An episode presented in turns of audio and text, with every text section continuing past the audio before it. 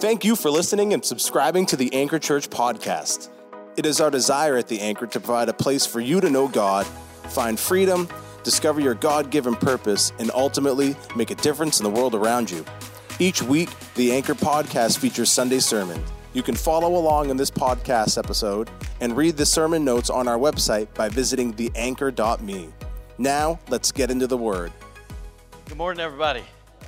Man, it is so good to see all of you here today. Uh, man, I, I, just say it's good to be in the house of God this morning, right? Yes, it is. In Jesus' name. I'm just sitting over there, not trying to be cheesy, but I like thinking about what David said. I was glad when they said unto me, Let's go into the house of the Lord. There's nothing like gathering with God's people. Amen. Amen. So, listen, if you've uh, been around the past few days, then you know that uh, that we've had a great couple of days of ministry. And uh, truthfully, I would just say this: if you haven't been here the past few days, uh, you're in for a treat this morning. So, uh, we have a very special guest with us. This is Mr. Michael Cotten. Uh, like I said the other night, he and his wife Gloria they live in Jamestown, North Carolina. they have been married for 52 years. I got it right this time. 52 years. That's amazing. And uh, they have three sons, and they actually uh, are a part of their son Ben's church. He's their middle son. It's called Living Hope there in Kernersville, North Carolina, if you're familiar with that area. Anyways, so uh, he and his wife, uh, just kind of give you a quick background. Uh, when, when, basically, when Michael graduated college, he was a practicing lawyer. And, uh, and after 13 years of that, kind of in the middle of that, he got saved and baptized in the Holy Spirit. And, uh, and God began to, um, you know, he just began to recognize that there was anointing and a calling on his life. And, and he began to operate in the gifts of the Spirit. And uh, in 1982, him and his wife took a uh, bold step of faith uh, to step away from practicing law to actually going into full time ministry. And, uh, you know, here it is, how many ever years later? I'm not even going to try to do the math. I'm a simple man from Alabama. Um, he's trying to do it. So 39 years. So 39 years if if yeah anyways y'all can judge that and so anyways for the last 39 years they've been living living by faith just doing ministry these guys have done marriage conferences they've done uh, parenting conferences prophetic business conferences prophetic development conferences and uh, you know to this point he has traveled uh, you know as a prophet to 39 nations in the world and, uh, and like I said to you the other day, I, you know, it's an honor and a privilege that he would come and hang out with us. Uh, I've been blessed the past few days. As a pastor, it's been super fun just to sit back and watch God minister to all you guys. And so, if you can, I would encourage you just to lean in uh, with great hunger and expectation. Uh, you know, there's a there's a way to pull on the anointing and to pull on the gifts. And and what I mean by that is you can easily sit back and go, okay, whatever I'm here and, and that's about what you're going to get. Or you can go, God, I'm hungry, and I'm going to honor the man of God that you sent us, and, and God will begin to speak to us. Amen. So if you can, open up your heart, and uh, if you can, just welcome Mr. Michael with me, please.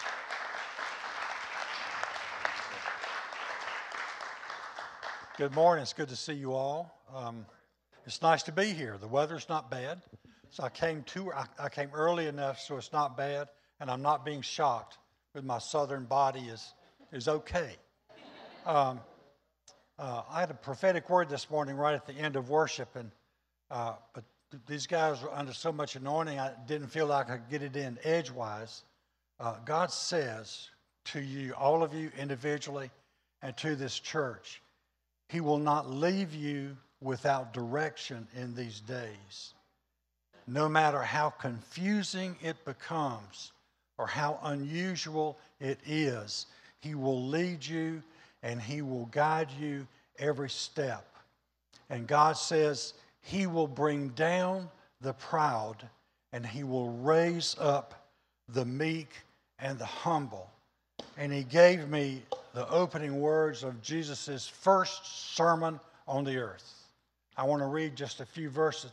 His first sermon on the earth. Blessed are the poor in spirit, for theirs is the kingdom of heaven.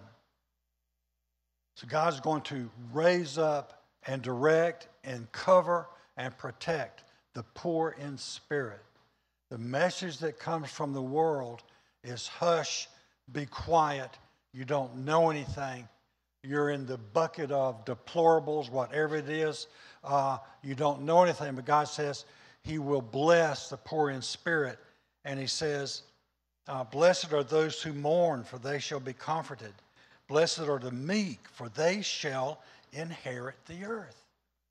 And the pathway for the church in these days is this verse Blessed are the meek, for they will inherit the earth. Even though the arrogant want to disinherit the church, God says, You will inherit the church in meekness and, and in humility. That's what God says to you this morning. Does that make sense? Man, it did to me, and I almost stopped the worship, but y'all were just, they were going. I mean, how could you? I, I don't know, it might have shocked me if I'd have gotten up there and tried to say something in the middle of that. Uh, uh, I want to start with a story about me being a dingbatter. Uh, do y'all know what a dingbatter is? You may not know, but uh, we, we had gone to Morehead City on the coast of North Carolina in the early 2000s and started a church uh, right down uh, uh, across from the uh, charter boats where they docked on the downtown Morehead City on the docks. And um, so the people that are off, that are not native to that area, are called dingbatters. And right off of Morehead City, there's an island called Harker's Island. And it's populated mainly with uh, uh, descendants of Bristol sailors that jumped ship uh, and populated Harker's Island, which was unpopulated at the time. Only Indians had been living there. And, and uh, so they left behind huge piles of oyster shells, just huge piles all over the island that the Indians, anyway. So I was I had a boat. God had given us a boat, a Boston Whaler.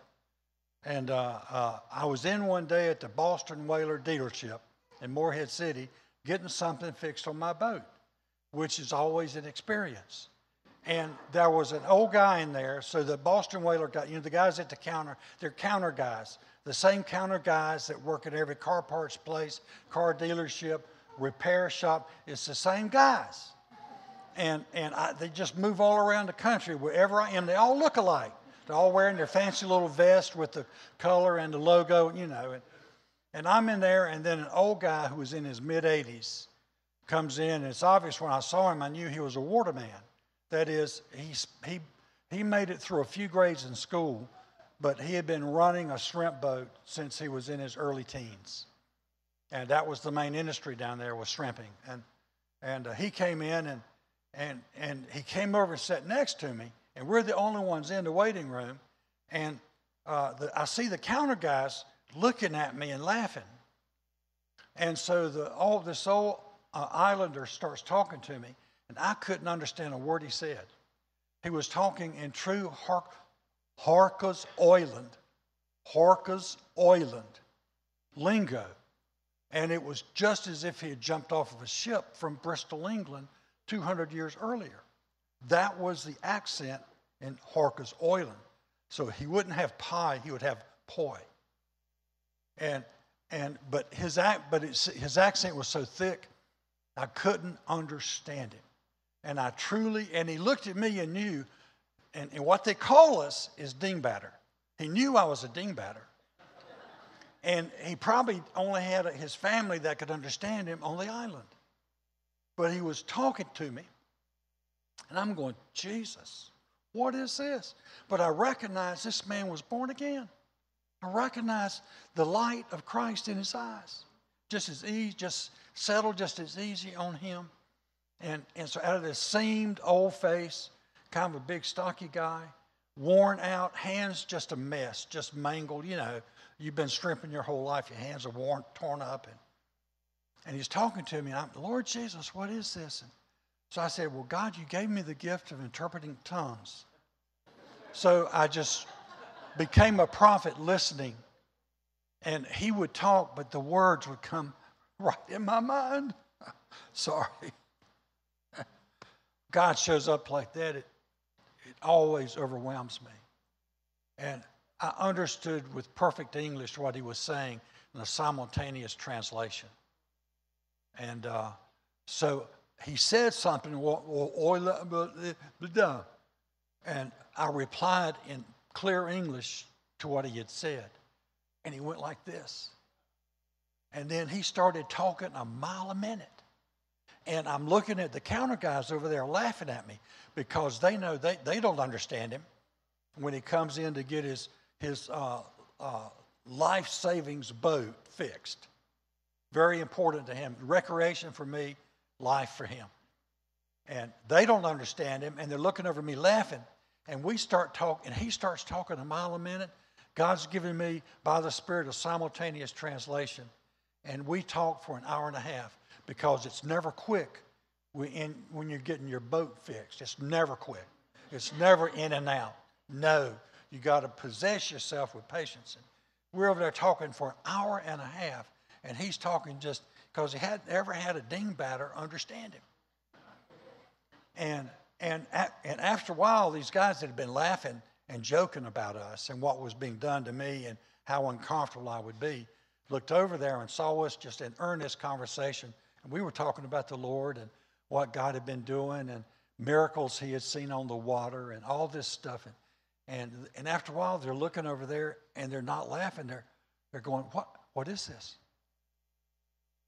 We don't even understand what this is. This is, instead of being a joke, this thing is elevated to something else. These guys are having a heart to heart conversation. And what, what I saw and what I fell into by accident, well, obviously it was God that broke my boat. To have me there that day, was God that broke my boat, my pretty Boston whaler. Uh, and God had me there so that I could fellowship with Him and share with him and for God to show me something that he calls us out of every tribe, nation, and tongue. I want to talk about this, but I'm giving you the conclusion of the story first. He calls us out of every tribe, nation, and tongue. And he will have his people understand each other. And there will be no confusion of language. There will be no confusion of culture because we shared the same culture. And it wasn't his Bristol culture, and it wasn't my educated middle North Carolina culture. It was the culture of the kingdom of God. And we celebrated as two brothers in Christ in that boat dealership that day. So um, that's the end of the story. Let's start with the beginning. Um, I want to talk for a few minutes about um, God told me t- this morning that it would be important to talk about the times and the seasons that we're facing and what the church should do in the middle of the times and the seasons that we're in. We need to know how to think in today's very abusive and confusing and untruthful world. How do we think? How do we move? How do we keep our focus? So, Father, I ask you uh, speak to us today.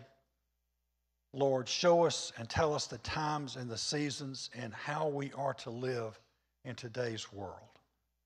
Amen. I want to start in Genesis 11, 1 through 9, just for a minute about the Tower of Babel.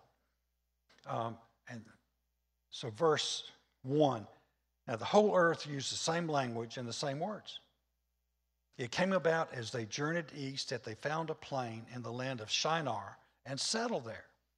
So there was real unity. There was no division based on culture, race, or language. None. Everybody was alike. And in the middle, so, so they said to one another, Come, let us make bricks and burn them thoroughly. And they used brick for stone and they used tar for mortar. So mankind is made in the image of God, right? Mankind is made in the image of God. All mankind. So when man purposes to do something, since we're made in the image of God, we're not like a monkey. Monkey's not made in the image of God. They don't share, no, no, the animal kingdom does not share the image of God with us. We are different. And because we're made in the image of God, we have a power. There is a power of the human spirit. When actually, when you're studying prophecy, you realize you have to be careful about the human spirit which can do things. There's the Holy Spirit, the human spirit, and the evil spirit, but that's of course in prophecy. Not doing that today. So there's, there's a power in mankind. So when mankind comes together, together in unity, it can do things. I remember John Kennedy in the early 60s saying, We're going to put a man on the moon before the end of this decade. He was assassinated, but in 1969, those men walked on the moon. That was not an effort of the church, that was an effort of the federal government and of every engineer they could find. You give engineers enough money. Anybody in here an engineer? You give an engineer enough money, and you can do what? You can move anything, build anything, construct anything. Right? I love engineers. Y'all, y'all need to thank them whenever you see them because they're really, the world operates because they're having fun being engineers. If they weren't here, everything would break down. Anyway, that's a different, that, that's a different sermon too, brother. Um, so they say we're going to build a tower because we want to reach up to God, we want to reach up to heaven and have our own status. This is what man does. This is what mankind outside of Jesus Christ, this is what mankind does. It will build for its, himself, herself, something that's big and glorious. Have you ever wondered about it used to be temples built the big buildings and then governments built the big buildings and now it's the banks that build the big buildings. And one bank's going to build a building this high, then somebody will build the Sears Tower, and they'll build a Sears Tower, then they'll put, then the other guy will put a tower, a little radio tower on top of his building to make it a little bit taller. And you got to wonder, is we want to make a name for ourselves. So now we have uh, we have sports teams. Of course, we don't include Alabama in that, but we. Well, I'm uh, I'm an Alabama fan. I'm a Patriots fan. I'm a I'm a Jacksonville. You know, so we we associate with something because we want to associate with a big name and something that's successful. It's mankind. So then, let's go on. The, the Lord came down to see the city and the tower which the sons of men had built. Okay, so God knows what's going on. And the Lord said, Behold, they are one people. They're in unity. They have to listen to this. When you hear it the way I'm going to say it, you're not going to believe it. And they all have the same language, and this is what they began to do. Now, nothing which they purpose to do will be impossible for them. So God knows you're made in His image. And if you can get together in unity, whatever you purpose to do. Wow. Doesn't mean it's good, but there's power in man. This is what, and now nothing which they purpose to do will be impossible for them. Come, let us go down there and confuse their language so that they will not understand one another's speech. So the Lord scattered them abroad from there over the face of the whole earth, and they stopped building the city. All right. So God sees man in his unity starting to build something and making a name for themselves. Not God, but in their humanity, putting themselves in as God and beginning to build something like they were gods. And God goes, I oppose that. Got to hear this now. God oppose, opposes the unity of man outside of the Holy Spirit. You got to hear this.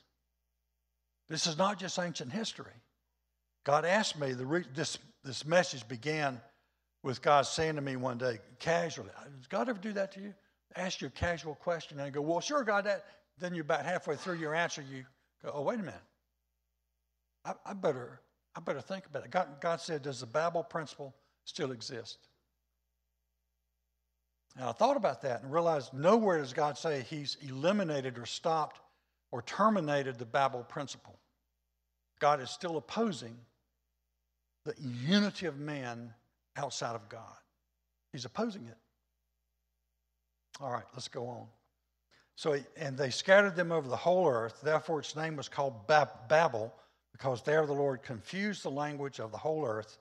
And from there the Lord scattered them abroad over the face of the whole earth.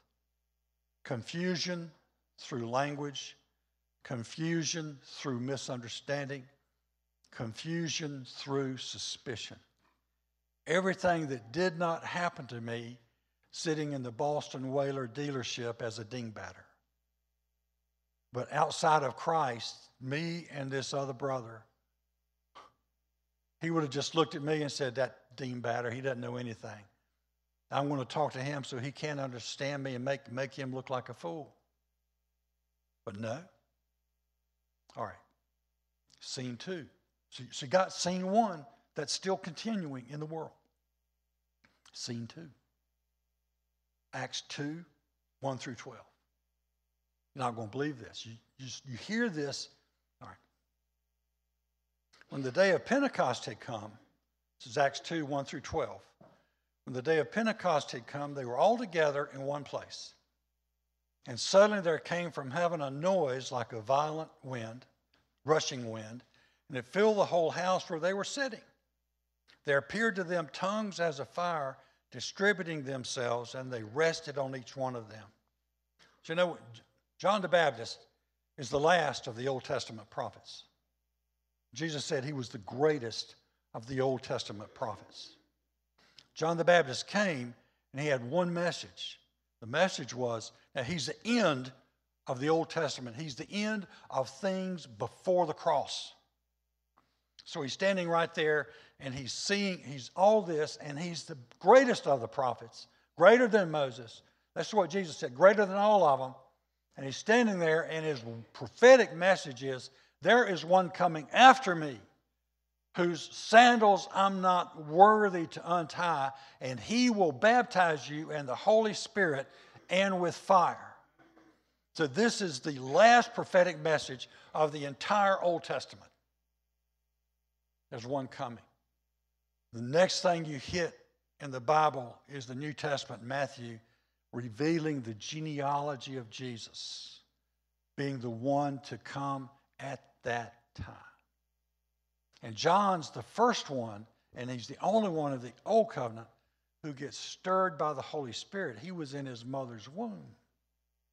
When, he, when his mother came into the presence of, G, of Mary, who was pregnant with Jesus, and John jumped with the presence of the Holy Spirit.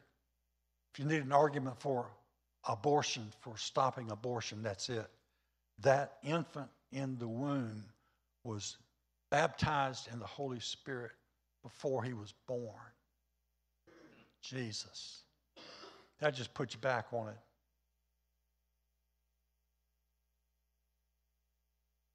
I bet that was something. So um, they were all filled with the Holy Spirit and began to speak with other tongues as the Spirit was giving them utterance. Now keep in mind Babel, which is still going. Babel principle is still alive. Here we go.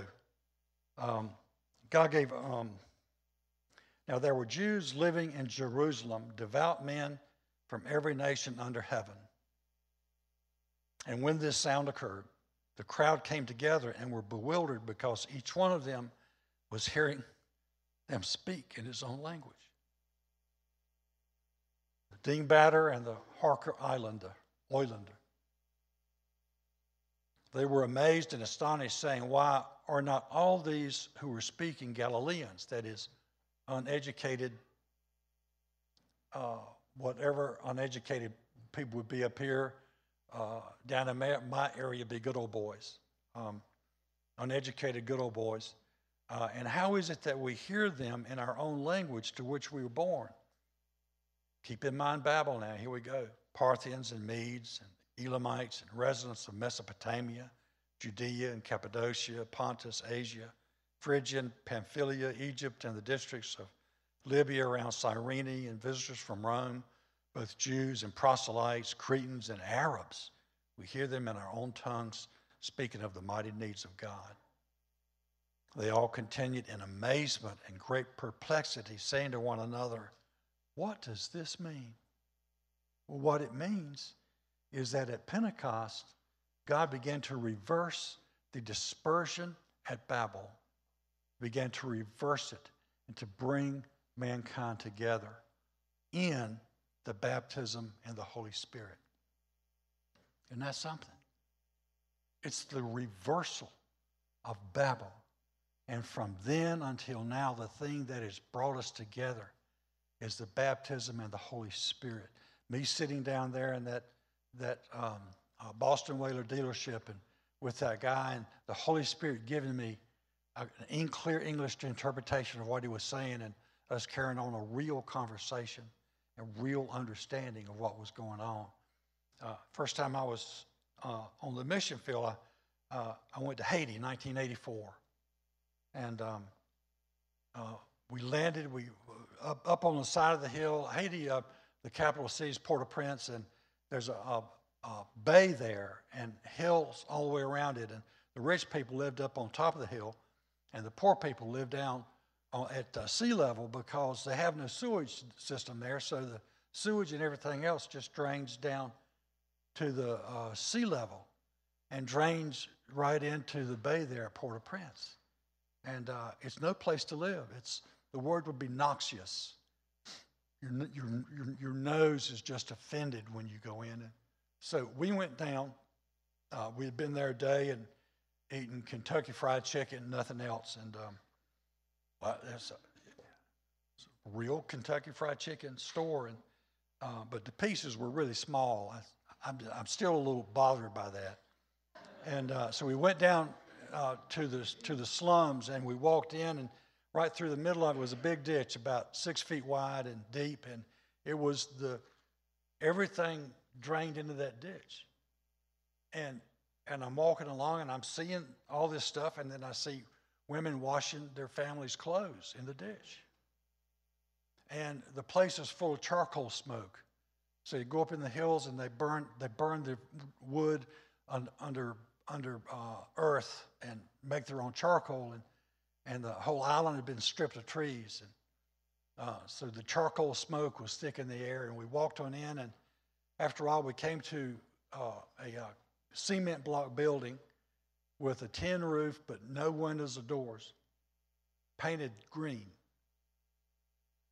And I heard the sound of people in there singing in the Spirit. Paul said, worship in the Spirit and worship in your language both, or worship with the mind, worship with the Spirit. So there were people in there singing in the Spirit, and it sounded like my church back in North Carolina. We, were, we had learned about singing in the Spirit and we'd start singing in tongues. God put a melody on it. You know, we'd worship God and just love the sound of the, the people praying, uh, singing in tongues all across the room. And we walked in that place, and the, the sound of those Haitians who speak uh, kind of simplified French. They, they don't know English and not real French. It's real simplified, basic French. And, and uh, uh they sounded just like us. There was no difference in the sound of Haitians singing in the Spirit and people in North Carolina singing in the Spirit. And, and I was shocked once again that God, the Holy Spirit crossed right across cultures. He crossed across he, he, every culture. He went, he bridged it, and we were able to understand each other. I was ministering in Mexico one time at a pastors' conference, maybe 500 pastors. This is uh, I haven't been there in a couple of years because it got so dangerous with the cartels and kidnapping any Westerner they could find. Um, we were in this conference and been ministering for two days. Holy Spirit showing up and signs and wonders out of heaven and lightning. Somebody preaching, lightning would hit and all this stuff going on. And uh, this this pastor who was about 55 or 60 and came up to hear on me. Uh, so he had lived his life nutritionally deprived, and here I was, had grown up able to eat whatever I needed, and and um, uh, he came up to hear on me, and he came up. He couldn't speak a word of English, and he started jabbering, and I was jabbering, and we understood each other, and then he hauls off and hugs me, and just a huge strong hug and just hugged me and wept and wept and wept. And I'm sitting there with this culture right up to here on me, uh, completely in fellowship and understanding who he was. And that the Holy Spirit bridged the whole thing. And he ended up, I got a translator, he ended up, what he was saying was, God, show me uh, uh, I have to pursue that God will bring blessing to all of Mexico. And I'm going to go, God's told me to go to Mexico City and plant a church next to the cartel in Mexico City. Because we all believe that the only way, the way you advance the kingdom, plant and grow churches. That's how you advance the kingdom. You want to do something, don't just go in for two days and pray. Go plant a church. Put yourself right down next to the most evil thing you can find in the city and start a church. That will advance the kingdom. That'll get people saved. And he was going to go do that. He's, he's probably dead now. I don't know.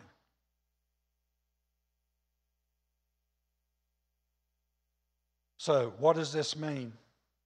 It means that in Christ the world will come together in unity, begin to accomplish the destiny of the human race, because in unity in Christ all is accomplished, brought to pass.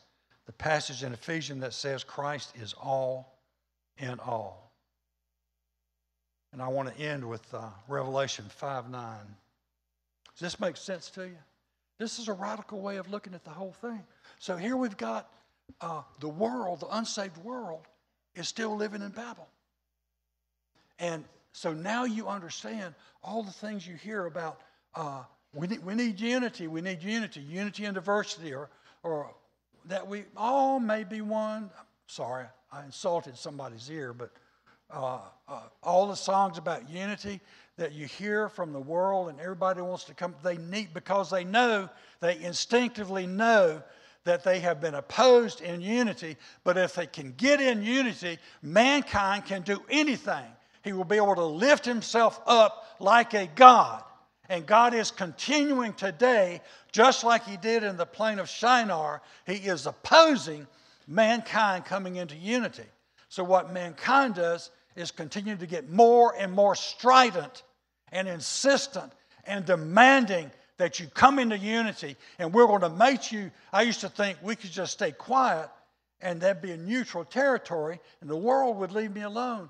But the world is living in Babel and it is demanding unity. And sooner or later they will come to you and they will come to me and they will tell us what words must come out of our mouth.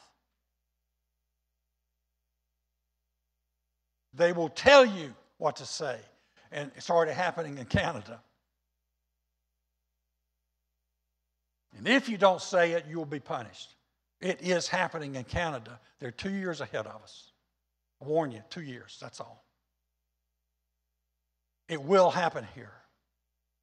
And the question is going to be they're going to insist that you think like them, speak like them, use the same pronouns. They'll put the words in your mouth. And that is Babel raising up its head once again. They're desperate Babel is desperate to come into unity. But all of this time, God is going, not going to let it happen. Not going to let it happen. And listen, they'll kill you. If you can't come into unity, they'll silence you. I Heard the other day, I fellowship every week with a friend who's uh, Taiwanese, lives in Vancouver, great, great pastor. And um, he told us now that in in China, they have developed technology so that they're able and do now track every person living in China. They have an app. If you're a waitress and you serve somebody, you point your phone at that person. Face recognition will tell the government who it is having lunch in your cafe. I'm telling you the truth. You may not want to believe this, but this is the truth. And the waitress, if, he's, if you're nice to the waitress, give them a tip whatever. They put they give you a score and the government gets it. And every person carries a score. And if your number is good, you can get a job, you can get a loan, you can get a house. If your number is bad, you don't get a job, you don't get anything. So they are quickly training the entire Chinese population to have only one thought I need to get my score up today. So I need to do and say things that the uh, Chinese party approves of. Their lives are, and what's the purpose of that? Unity. One people, not independent, no independent thought. We want unity. We want subservience. We want everything doing and saying and thinking the same thing. And what's God doing? That's what's happening in China. And they're now exporting that technology to other communist countries. Imagine that.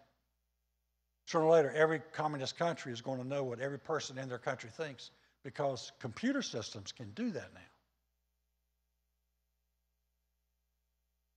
But God is opposing it. So don't be dismayed at the things you see coming from the world. Don't, there's going to be fighting, infighting, wars, discussions, furious attempts to come into unity, furious attempts at, to make you think like they want you to think. All of that's coming down the road toward us. But God says He's opposing. And our way is through the Holy Spirit. So here we are in Revelation 5. Excuse me, I'm in Luke. I don't know. Let me get to Revelation.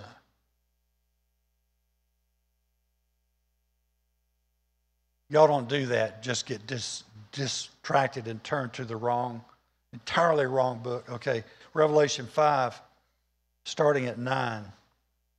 And they sang a new song, saying, Worthy are you to take the scroll and to open its seals. For you were slain, and by your blood you ransomed people for God. From what? Every tribe and language and people and nation. He ransomed us out of Babel and brought us out. And we're born again.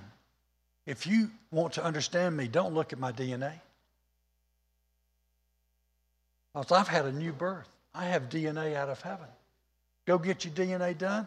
That would be interesting about where all your people came from, but I didn't, I've been ransomed out of my family line.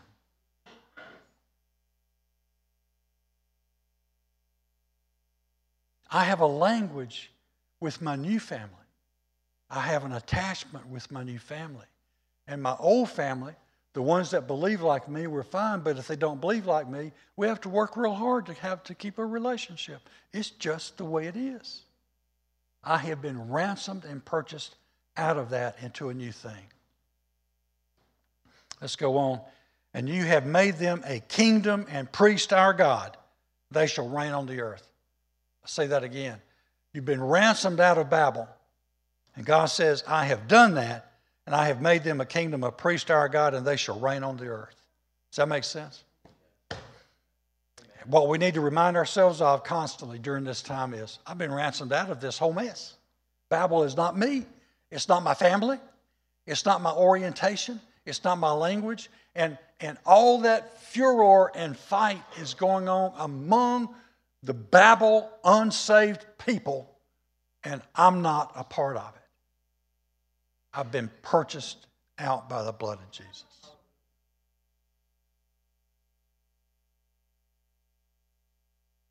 The things that endanger my soul in this time, the things that will block this anointing that allows me to live in freedom. I, I like that, whatever the little mention about freedom was in some song. Uh, Jesus said, It is for freedom you've been set free. How do I live in freedom? One, I must forgive everybody. Unforgiveness will break, will block the anointing. Unforgiveness will block the anointing. Unforgiveness will block the anointing. Unforgiveness will block the anointing. So the question becomes is there anyone you're mad at? If you're mad at anyone, that means you've not forgiven them. And that means the anointing for you to help you understand this separation and that you would live in the kingdom of God and not in Babel is blocked. Anybody you're mad at, you need to. And if you're here and you're and this is you, you got a, some, a name came in your head right then. It's a name in your head. If there is anyone, you need to forgive them. And forgiveness is not, is not emotional. It's not so that you feel good. It's not about you. Forgiveness is a legal thing. It means you say to God, Father in heaven, listen, when they stand before you, that thing they did to me, don't bring it up. That's what for, forgiveness is a legal thing. Don't bring it up, God. Give them a free pass on whatever they did to me. And you have authority. What you loose, release on earth, Jesus said will have been released in heaven because he's given you the keys of the kingdom. Because you've been set free, you've been purchased out of Babel into, into his kingdom, into his world, and you have authority to release forgiveness here that Father on the day of judgment will remember and look at him and say, dude, you, you could, I should, but you got a free pass. You were forgiven. And then if you, the, the next day, are still angry at him, you've just got a forgiveness problem. You just got an anger problem. That's all. But they've been set free. Because once you do that, once you forgive that way, Papa's not, you, you can't go back to God later and say, I'm so angry again. I want to take it back. God's going to go, Really? Okay, one is unforgiveness. Second one is anger. Uh, let me just be honest here. I got friends all over the place who are mad at people who've vaxed, and I've got friends who vaxed who are mad at people that hadn't vaxed. And God says, stop it. Don't judge one another. Romans 14 is the great chapter for this. Of course, he's talking about eating. They were all coming out of a pagan world, and you know, the, the Baal worshippers would take their best calf and take it down at the temple and dedicate it, and the priest would cut off a shoulder and burn it, but the rest they'd put out in their butcher, sell through the butcher shop on the back street. And so, if you wanted the best meat in town, you'd go to the Baal butcher shop. And some people would do that and weren't bothered. Other people were offended, like, How dare you? And Paul said, well, Listen, don't judge one another. And if you're a vegetarian, well, in, in the terms of North Carolina, bless your heart. Um, but don't judge one another. And the same thing goes if God, well, and, he ends up, Romans 14 saying, whatever you do, do it in faith. So if you don't vax, do it in faith. If you don't take a pill for your headache, do it in faith. Don't take the, don't take the aspirin and say it's not going to help. You've sinned. It says at the end of Romans 14, whatever is not of faith is a sin. So if I get my vaccination, don't say I'm going to get a vaccination, it's not going to help. Don't do that. Rather say, if you get the vaccination, I'm, going to, I'm doing it in faith. that God's going to bless it. Just like you pray for your food, pray for your medicine. Just like you, God bless this food, uh, make it good to, the, to my body. Well, Lord, bless this vaccination, make it good for my body. You apply faith to it, and you're moving in faith and you're not moving in some question, medical question, all of a sudden you're moving in faith and you've taken it out of the realm of what everybody else is doing and whether that vaccine is in it, you've taken it out of that and you've put it over here in the realm of faith and you're standing on faith and God looks at the faith, not at the vaccine. He looks at the faith and he says, I bless that. Or say, God, I don't have, I, I'm, I don't, not, I'm not going to get vaccinated. I've got faith, I'm going to be fine. That's I feel like that's what you've told me. God looks at that. He says, All right, I see the faith. I bless it. I bless that because he's moved in faith and he's made himself a faithful man or a faithful woman. And then our job in the church is don't judge each other. Let everybody alone because you will not have time. Those are distractions. You will not have time if you're judging each other because God has called us to advance the kingdom. I want to tell you something. During all this stuff going on, the hearts of people are softened all over the world. We hear it from every country in the world now. China is just exploding with new revival and millions of people being saved. And they're, they're young teens and they're, they're whatever they call them now, uh, the, the 20s, the 20 somethings. God's moving and people are looking and, and want to find something authentic and genuine. And they know most of what they're hearing is inauthentic. And whatever the news media is saying anywhere, it's authentic and suspicious and can't be trusted.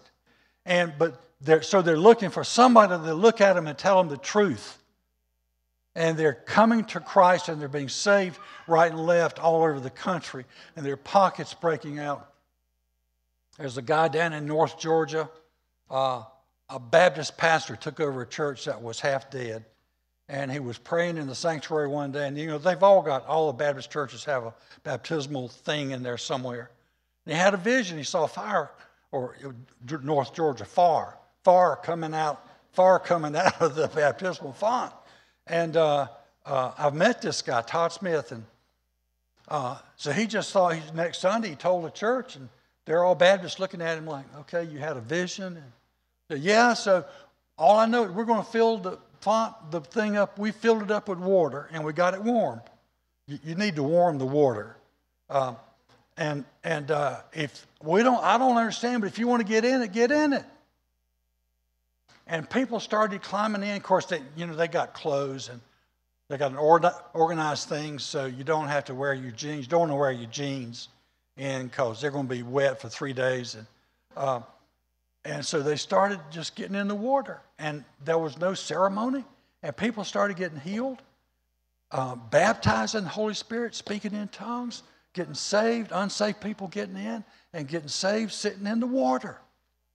And it doesn't make any sense. But in the middle of all this evil, angry stuff going on, God is doing stuff like that that makes no sense, and He's being poured out on people all over the place. And that doesn't need to be a formula, doesn't need to be any of that stuff. The teaching comes later, everything else, but the Holy Spirit is being poured out across this company, country because God opposes Babel. But he stands in the middle of Pentecost and he calls us out of tribe, out of every tribe and nation and tongue. And my DNA is no longer important. My German, English heritage is just doesn't count, but I'm born of the kingdom and I'm awash in the Holy Spirit. And the whole world is now my family and is open to me anywhere I go any business I walk into, any family where I sit down for a meal, it is open to me in the Holy Spirit. And I am not hobbled by unforgiveness or by anger. So if you're angry at people about vaccinations or any of that, please don't. Just there's Paul said in Romans 14, don't judge someone else's servant. And I'm a servant of the Most High God. So are you. Don't judge me. Does that make sense? Just walk in faith. All right.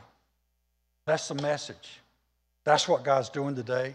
That's how to look at what the world is right now. Okay? Amen. Thank you, sir. Can we give Mr. Michael a hand?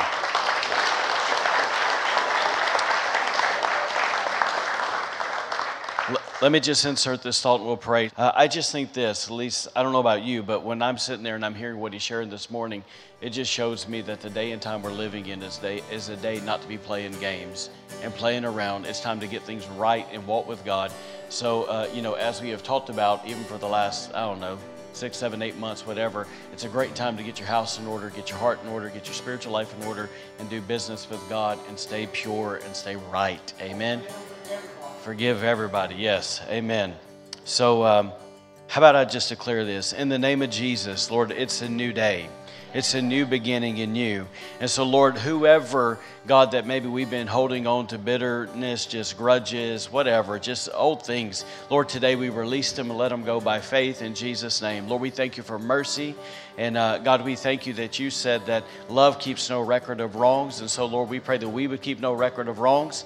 And Lord, we ask that you would keep no records of wrongs with them as well.